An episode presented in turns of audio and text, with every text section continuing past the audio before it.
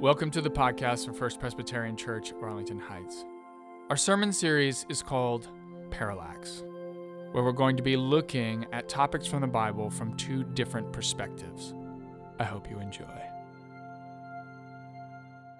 And now, let us continue worship with our first scripture reading coming from Matthew chapter 7, verses 21 through 23.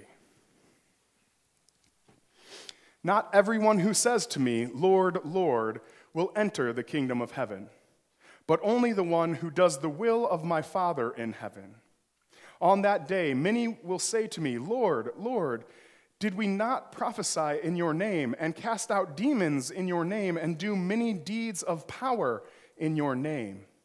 Then I will declare to them, I never knew you. Go away from me, you evildoers. The word of the Lord. All right. Scripture 2, a little bit different. Okay, Romans 11, 25 to 32. So that you may not claim to be wiser than you are, brothers and sisters, I want you to understand this mystery. A hardening has come upon part of Israel until the full number of Gentiles, Gentiles are what? Just so we're clear? Non Jews, has come in. And so all Israel will be saved as, as, as, it is written, out of Zion will come the deliverer. He will banish ungodliness from Jacob, and this is my covenant with them when I take away their sins. As regards the gospel, they are enemies of God for your sake. But as regards election, they are beloved for the sake of their ancestors. For the gifts and the calling of God are irrevocable. Just as you were once disobedient to God, but have now received mercy because of their disobedience so they have now been disobedient in order, by the mercy shown to you, they may now receive mercy. For God has imprisoned all in disobedience, so that he may be merciful to all. This is the word of the Lord. Thanks, Thanks be to God. So, we're doing our sermon series, Parallax. If you've been here for the last couple of weeks, you know what this is all about, but I'll explain it to you just in case you haven't been here. Uh, the idea behind parallax or a parallax is when two people are looking at the exact same thing, but they're seeing it in completely different ways. It's a term that's used in astronomy, and it's usually when two different astronomers are looking at a star, but they're looking at it from different positions. So the star looks different based on the position from which they're viewing it. And so the idea is, is that this is true of the Bible in the Bible, two people can be reading the scriptures and they can come away with completely different understandings of what it means. And so each week, we're going to have two preachers. Uh, this week, it's going to be Judy and myself. Next week, it'll be TC and myself. Uh, but the idea is, is that we're going to be discussing a topic. And uh, just so we're clear, we, when we take this topic, we're going to be talking about it from two different angles. We may not believe in what we're actually talking about, but we've decided to draw for whatever it is that we're doing and we're going to basically uh, argue for our side of it, and you guys get to decide who is more convincing of the two of us. So, today we are talking about heaven. Specifically, who gets into heaven? Does God let everyone in, or do some people get kept out? And I'm going to start with the scripture from Matthew that we read this morning. Now, this particular scripture, if you read it too closely, will keep you up at night. There's no doubt about that. Because Jesus makes a pretty bold claim in this particular scripture, which is that not everybody who calls him Lord will be accepted into the kingdom of heaven. Now, as you know, I like to do a little bit of historical background whenever I preach my sermons. And so I think in order to understand what he's talking about here, we need to understand what is the kingdom of heaven.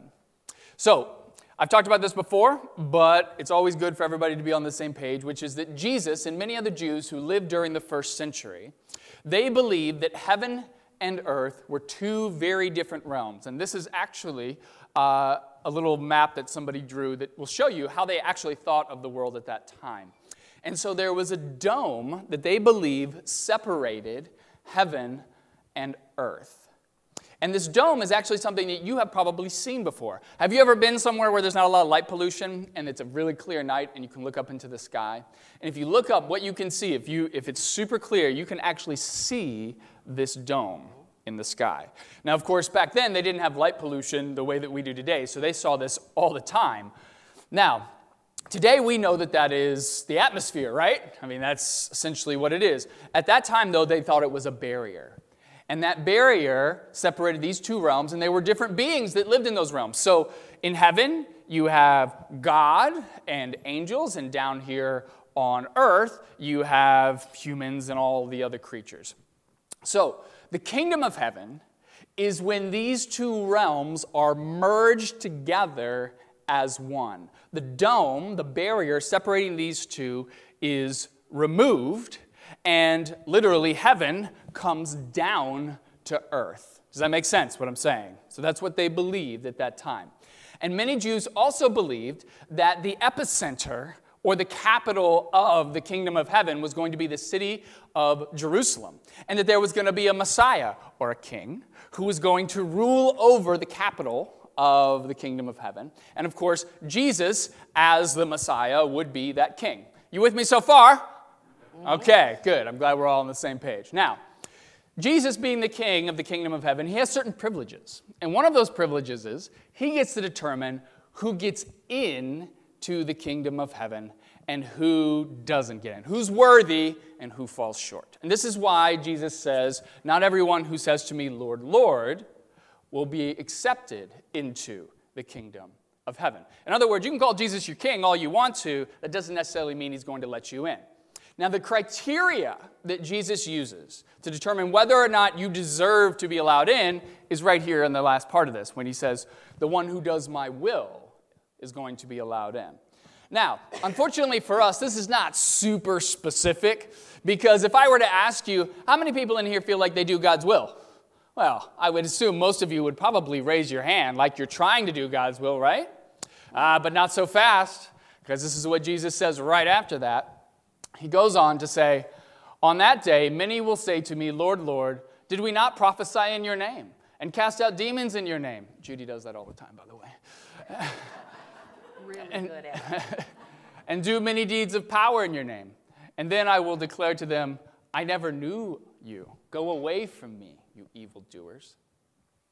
Now, what that's essentially saying is that you can say you're a follower of Jesus. You can have all the outward signs that you're a Christian, but that doesn't necessarily mean that Jesus is going to recognize you as one of his own. And so, what this scripture tells us is that the kingdom of heaven is a physical place on earth. Jesus is the king, and he's determining who comes in and who stays out. So, today, I would say most Christians do not believe in a physical kingdom. And this kingdom, by the way, is afterlife. Like, that's the idea. It's like what happens, like, we're all here now, and then Jesus comes back and creates all of this. And so that's the afterlife. Most people for afterlife today, what do they believe? They believe that when you die, your soul separates from your body, and if you've been good, you get to go to heaven to be with God, and if you've been bad, what? You go to hell to be with Satan. That, that's what I would say the vast majority of people believe. Now, regardless of whether you believe in a physical kingdom or you believe in a soul, the fact is, what this scripture points out to us is that God is not accepting of everyone.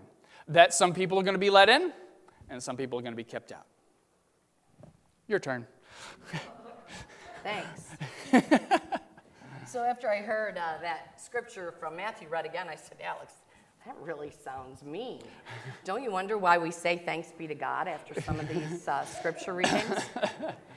So, Paul has a very different understanding of the kingdom of heaven and of who's in and who's out. But I think it's important to start with um, where the context of the letter that Paul writes to the church in Rome. This is a church that is absolutely preoccupied with who's in and who's out. When Jesus comes again, what will happen to the Jews and the non Jews? And there's a good reason why they're anxious and worried about this.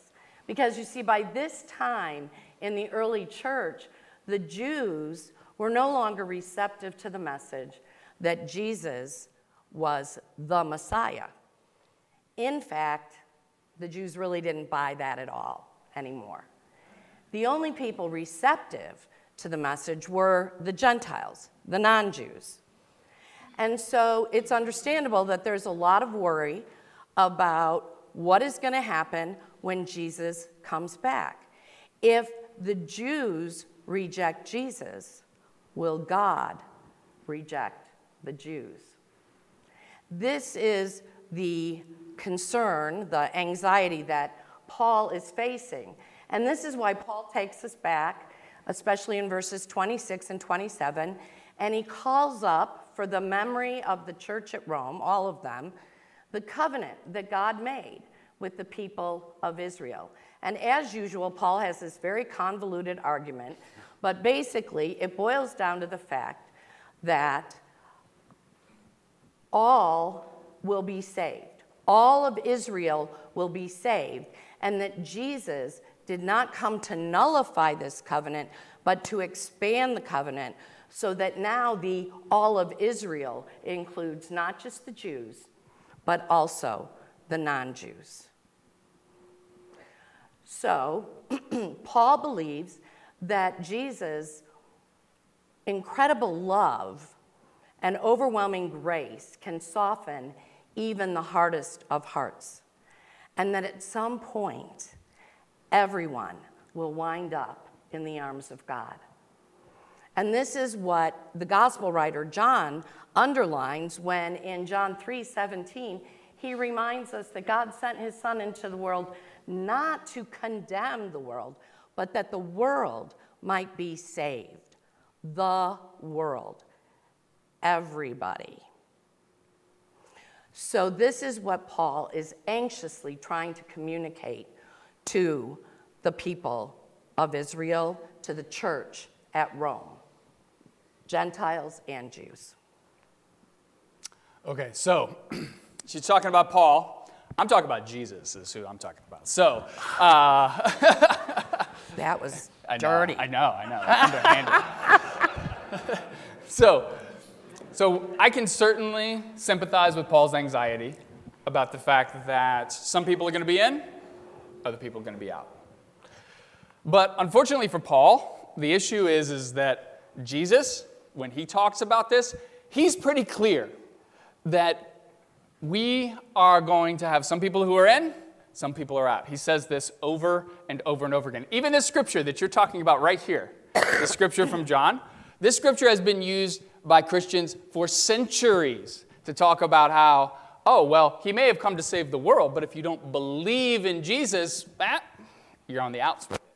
Even the scripture that I use all the time. You know my favorite scripture, right? What's the one that I would talk about? It's this based on this, right? Matthew 25. 25. All right. So it's a judgment scenario, and he's separating the sheep from the goats. And do you remember what it takes to be a sheep? It's so, did you feed the hungry? Did you give drink to the thirsty? Did you clothe the naked? Did you welcome the stranger? Did you care for the sick? Did you visit those who are in prison? Did you replace the 9 volt battery? Did you do the things that you were asked to do? And if you did, then you are welcomed in to the kingdom of heaven. However, if you don't do those things, then you're a goat. And if you're a goat, Jesus has some pretty harsh words for you. He says to them, You that are accursed, depart from me into the fire that has been prepared for the devil and his angels. Rough stuff. Rough stuff. So he's pretty serious about this dividing line, is he not? Now, I think the question we have to answer here is why does Jesus care so much about these particular actions? And by actions, what I mean by that is all the stuff we were talking about, you know, feeding the hungry, giving drink to the thirsty, clothing the naked, etc. Why does he care about that? Well, he cares about that because Jesus wants us to understand that we are going to be held accountable for our actions. So, one of Jesus' roles as king is to bring justice to the world. And the reason why is because the truth is, we are not very often held accountable for the things that we do wrong. And I'm not talking just about the big things, right? Like murder, which, by the way, people do get away with. I'm talking about the little things. I'm talking about things that we kind of don't think about, the small things. And I'll give you an example of this. So, everybody here has been down to the city at some point, I'm sure, right? And in the city, I'm sure that you've seen people who are homeless sitting there on the street begging for money. Have you seen this before? Mm-hmm. Okay, everybody knows this scene, do we not? Now, you have to imagine if you've ever sat there and you've watched this play out, there are literally hundreds of people who walk by these homeless people every hour.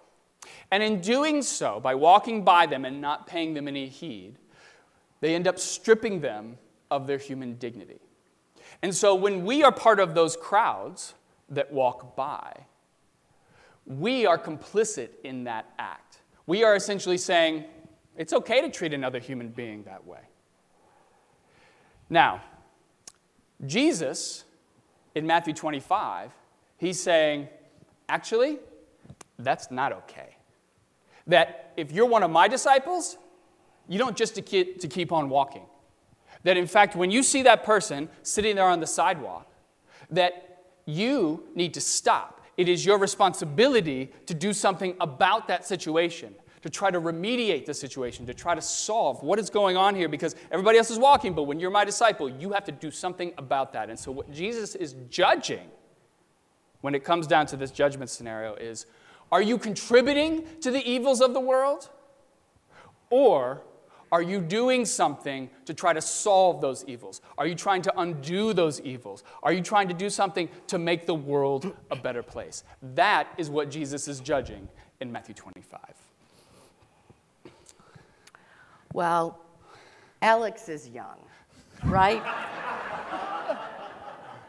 and when I was young, before I got old and tired, I really would have accepted, I, I believe, the premise that Alex is putting forth that there is heaven and that there is hell.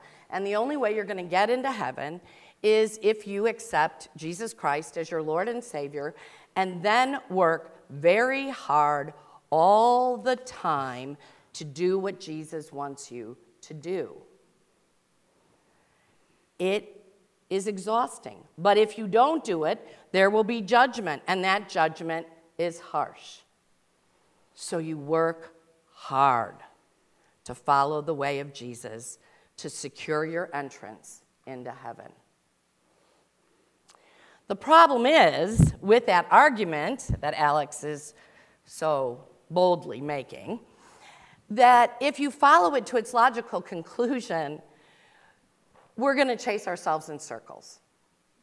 I mean, what if I overlook the hungry man on the street because I'm preoccupied? It's not intentional, I'm just preoccupied. Or what if I put $5 in the red Salvation Army kettle at Target? That's, those are going to be out, TC, in about one week. so just get ready. But then when I get to Jewel and there's another Red Salvation Army kettle, I'm trying to be a good steward so I don't put any money in that kettle. Those are the little things that Alex was mentioning. But most importantly of all for me in my ministry is what do I say to people who are dying? I'll never forget the World War II veteran in the nursing home where I worked before I came here. He was, he did have some dementia, but on this particular day, he was very clear and he asked to see the chaplain. And when I got to his room, he had tears in his eyes and he started to talk to me about killing people. I killed people. It was the war. I had to kill people. But I don't know if God forgives me. I don't know if I'm going to go to heaven because I killed people. Even though I've done I've tried to do the right thing since then. I don't know. Here was a man that was afraid that he would not be welcomed into the arms of God because he had followed military orders. There was another gentleman very, very close to death, and his wife called me and said, Judy, I need you to come. Harold just can't let go. And so when I got there, Harold grabbed my hand and he said to me, How do I know if I'm going to heaven? I know I've done bad things. And I said, Harold, you're baptized. You're saved by the grace of God. You're a beloved child of God. I know that when you're ready, God will welcome you with open arms. We all sin. We all fail to do things or do things we shouldn't do. That's the nature of humanity. And Paul knew that very well. And that's why Paul talks so much about grace. Grace. That unmerited favor. We are all saved by grace because we can't possibly even out the good things we do and the bad things we do. And so grace makes it possible for us not to worry about evening things out. Good use of examples. Thank you, Professor. I would certainly agree with you that we can never do enough to compensate for the wrongs. I would certainly agree with you that that's the case. I think my problem, though, is I don't see those things necessarily being overlooked. Because with all the wrongs that we commit mm-hmm. in this world,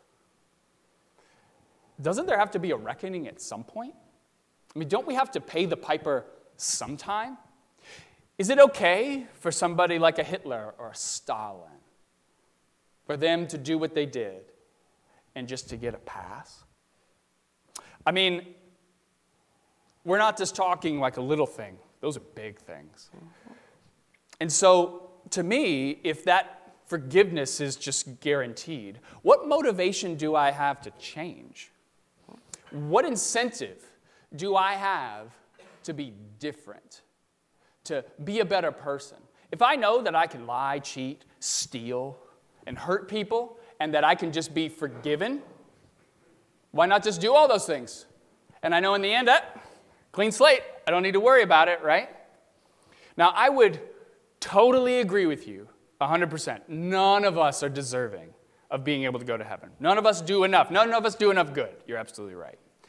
However, Jesus is pretty clear again and again that we are going to be held accountable for the things that we do wrong. And the only forgiveness that Jesus seems to be offering us is when we focus our lives on trying to counterbalance the negatives that we see in the world. That seems to be, now, Paul talks about total forgiveness. Jesus says, I forgive you on a condition.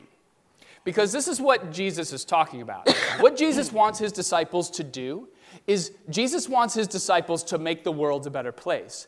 And he's very clear again and again. If you just believe, just say, oh, yeah, I believe in you, Jesus, and I believe in your teachings. He's like, no, that's not enough. What good does it do to say, I believe in Jesus and his teachings, if it doesn't actually change the way that you live your life? Because the whole thing that we're supposed to do as Jesus' disciples is create positive ripples in the world. You do good things, and those good things, they change the world. Not just the person who you helped, but it goes beyond that person. And that's how you make the world a better place. And indeed, that's how Jesus is judging whether or not you are accepted into the kingdom of heaven. It's based on the ripples that you create. If you create positive ripples, if you help people, if you do the things that Jesus asks of you, you are welcomed in. But if you create negative ripples, if you hurt people, if you cause pain in the world, then Jesus keeps you out. Because Jesus wants us to understand that if you do not face justice in this world, you will face it in the next. Tough argument. I mean, we should be held accountable. And the question is really what does motivate us if it isn't that desire to get into heaven? I think that what motivates us is gratitude. Gratitude for the way God loves us. Gratitude for the unconditional love that God bestows on us. Thanksgiving. We do good things out of this deep sense of thanksgiving to God for all that we have been given. People ask me all the time, How do you do what you do? How do you keep going? You always have a smile on your face. That's not true, you don't see me at home. but, um, but people do say that. And I have to say that the only true answer I can give is that I am motivated to do what I do. I am energized to do what I do, not out of fear that I'm going to go to hell if I don't do it, but out of a deep, profound sense of gratitude for the way God has loved me and bestowed grace in my life. Now, to Alex's point, the psalmist talks about Sheol and Hades. And in Matthew 25, indeed, it talks about separating the sheep from the goats. And in Matthew 7, that Alex used earlier, it talks about the fact that not everybody that calls Jesus Lord will enter, will go to heaven. Some will be cast into this outer darkness. But I think what these people are talking about, what the Bible is talking about in terms of hell, is that separation from God. When we behave in ways that separate us from God or separate others from God, we create hell right here. The, the ultimate definition of hell for me is being separated from God. We create, we are separated from God when we perpetuate hunger and homelessness when we fail to care for the creation that God has entrusted to us, we live separated from God. We're in our own hell right here, right now. How can we hear the message of God's incredible love and grace that comes to us through Scripture and still believe that this same God is going to cast us into a fiery hell forever.